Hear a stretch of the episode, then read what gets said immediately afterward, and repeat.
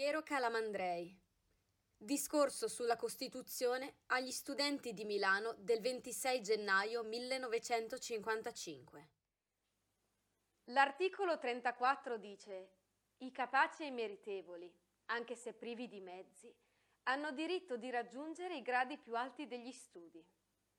Eh, e se non hanno i mezzi? Allora, nella nostra Costituzione c'è un articolo che è il più importante, il più importante di tutta la Costituzione, il più impegnativo, soprattutto per voi giovani che avete l'avvenire davanti a voi. Dice così. È compito della Repubblica rimuovere gli ostacoli di ordine economico e sociale che, limitando di fatto la libertà e l'uguaglianza dei cittadini, impediscono il pieno sviluppo della persona umana e l'effettiva partecipazione di tutti i lavoratori all'organizzazione politica, economica e sociale del Paese. È compito della Repubblica rimuovere gli ostacoli che impediscono il pieno sviluppo della persona umana, quindi dare lavoro a tutti, dare una giusta retribuzione a tutti, dare la scuola a tutti, dare a tutti gli uomini la dignità di uomo.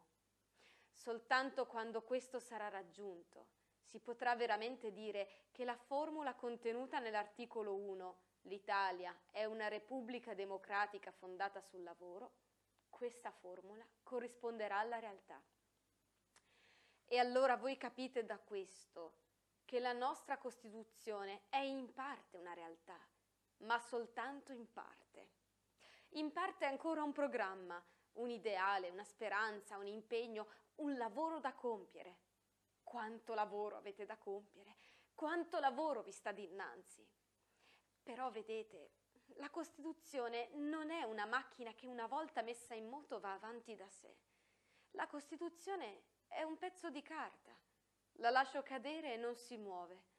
Perché si muova?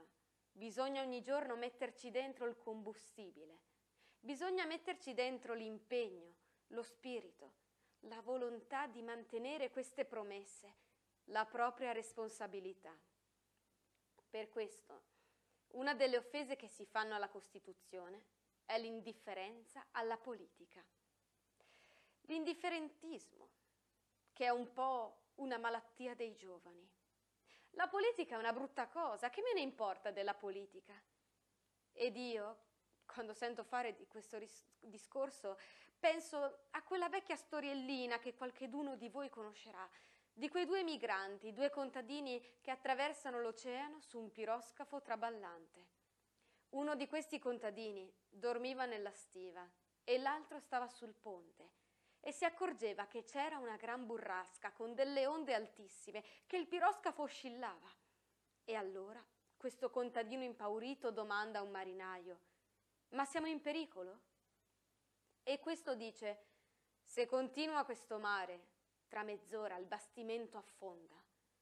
Allora lui corre nella stiva a svegliare il compagno e dice, Beppe, Beppe, se continua questo mare, tra mezz'ora il bastimento affonda.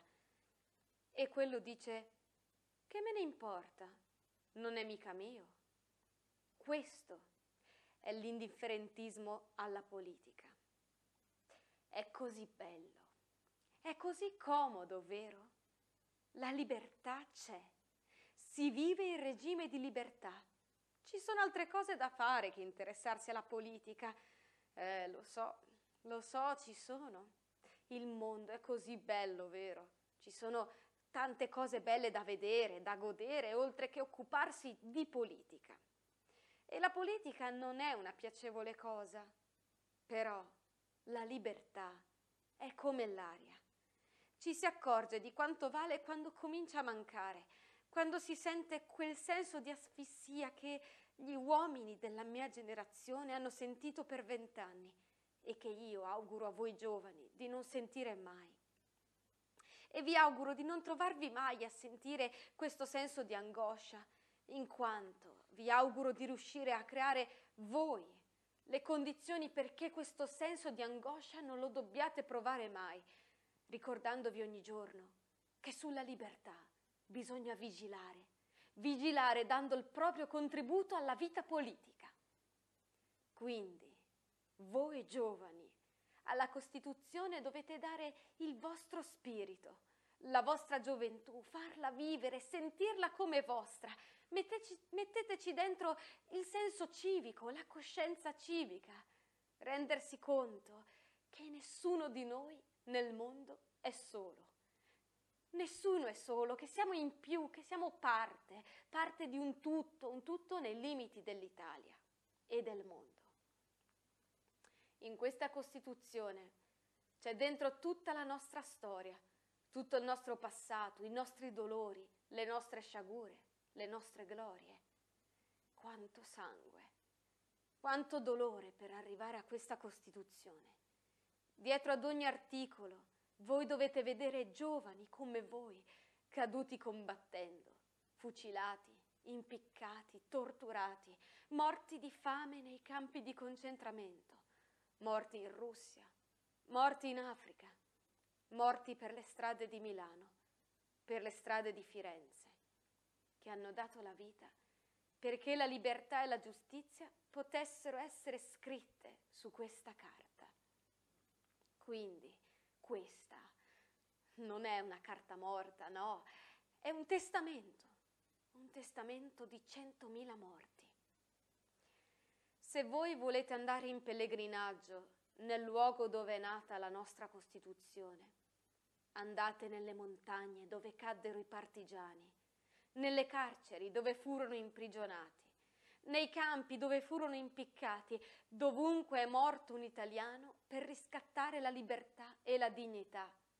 Andate lì, col pensiero, perché lì è nata la nostra Costituzione.